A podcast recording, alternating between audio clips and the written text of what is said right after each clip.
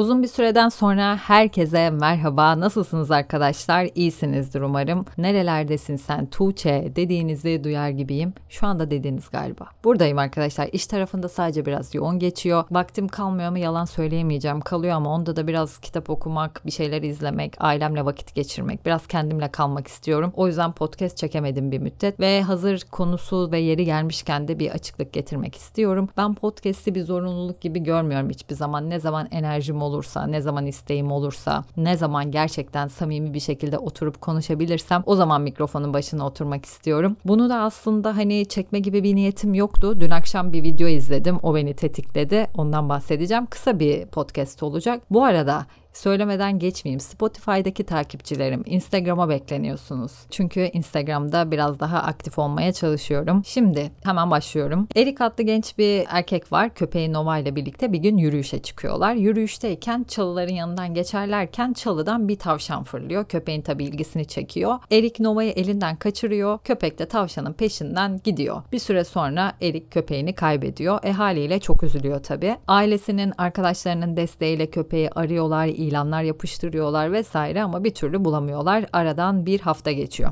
Erik tabi hala çok üzgün ve şöyle düşünüyor ne kadar talihsizim işte tavşan yanlış zamanda çıktı hatta kendi elinin pozisyonunun yanlış yerde olduğunu böylece Nova'nın tasmayı çekip almasına sebep olduğunu bile düşünüyor.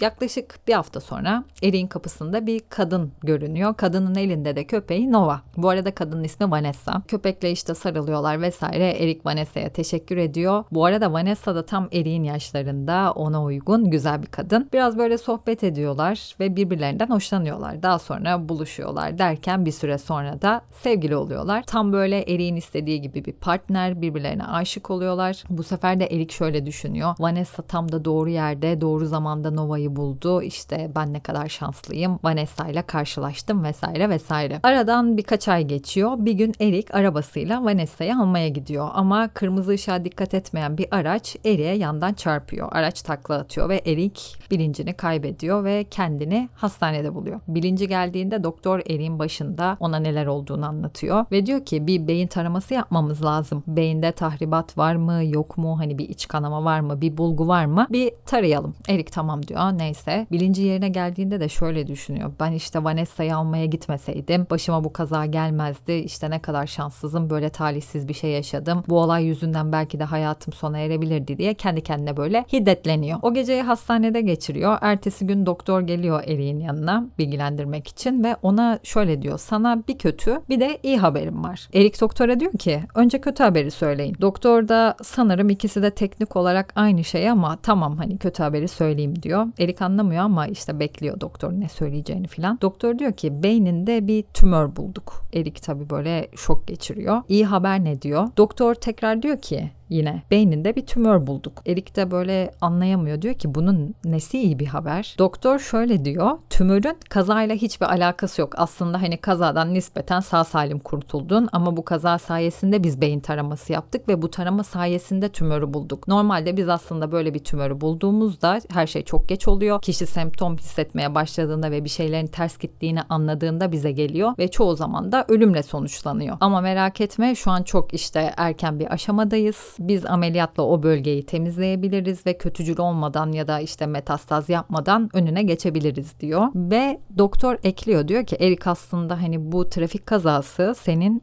hayatını bir bakıma hayatını kurtardı diyor. Ve gidiyor. Erik kendiyle baş başa kaldığında şöyle düşünüyor. Hani düşünmüştü ya Vanessa'yı almasaydım işte başıma bunlar gelmeyecekti vesaire diye. Sonra da şöyle düşünüyor. Aslında ne kadar şanslıyım ki hani böyle bir trafik kazası geçirdim. Talihli bile sayılabilirim. Çünkü eğer trafik kazası geçirmeseydim beynimde böyle bir tümör olacağını bilemiyor olacaktık. Belki de her şey çok geç olacaktı vesaire diye. Neyse Erik bir hafta sonra ameliyat oluyor. Tümör temizleniyor. Başarılı geçiyor. Taburcu oluyor. Sonra evde de tekrar Vanessa ile birlikte iyileşiyor. Tekrar böyle köpeği Nova ile birlikte yürüyüşe çıkıyor vesaire hayatına devam ediyor. Hikaye bu arkadaşlar. Şimdi size sormak istiyorum. Bu hikaye size ne hissettirdi? Bana açıkçası şöyle hissettirdi. Başımıza gelen şey ne olursa olsun iyi ya da kötü hiçbir zaman kalıcı değil. Ve biz bazen günlük sıradan olaylarda bile başımıza kötü bir şey geldiğinde ona farklı perspektiften bakmayı unutuyoruz. Mesela size çok basit bir örnek vereceğim. Şu an bir odada podcast çekiyorum. Aslında ben bir apartman dairesindeyim. Hatta bir apartmandayım. Biraz daha geniş bakayım. Bir mahalledeyim. Biraz daha açığı büyüttüğümde bir şehirdeyim, bir ülkedeyim. Aslında şöyle perspektifimi genişlettiğimde ben aynı noktada olsam da bakış açımı değiştiriyorum ve farklı alanlarda oluyorum. Şöyle diyebilir miyiz? Yaşadığımız olaylar da sabit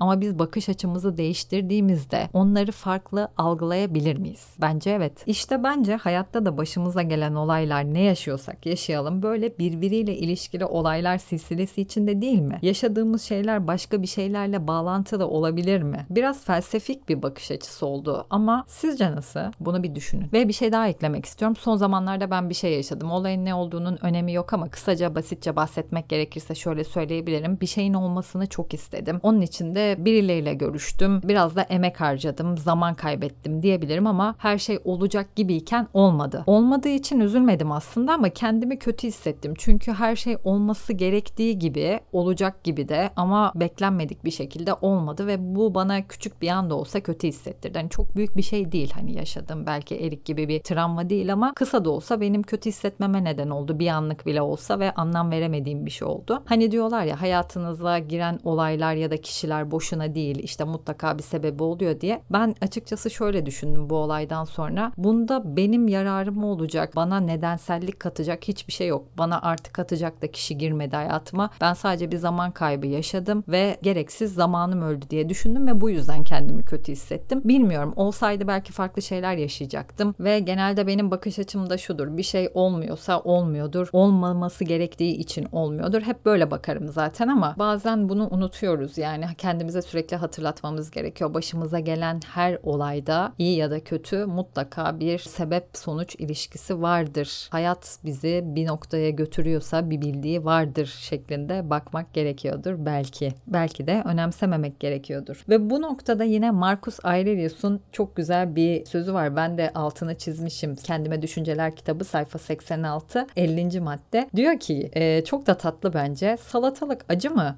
Fırlat gitsin. Yolunda böğürtlen çalıları mı var? Etrafında dolan. Bu kadarı kafi. Bunlar neden yeryüzünde diye sorma. Yani sorgulama diyor bir şeyleri. Ve e, bir önceki sayfada da çok güzel bir şey var. Onu da size okuyayım. Çizmişim zaten altını. Sayfa 85 yine aynı kitap e, 46. madde. Diyor ki insanın doğasında bulunmayan hiçbir şey insanın başına gelmez. Öküzün doğasında bulunmayan hiçbir şey öküzün başına gelmez. Asmanın başına da taşın başına da kendi doğalarında bulunmayan hiçbir şey gelmez. Her canlının başına sadece bilindik ve doğal olan şeyler gelir. O halde sen niye yakınıyorsun?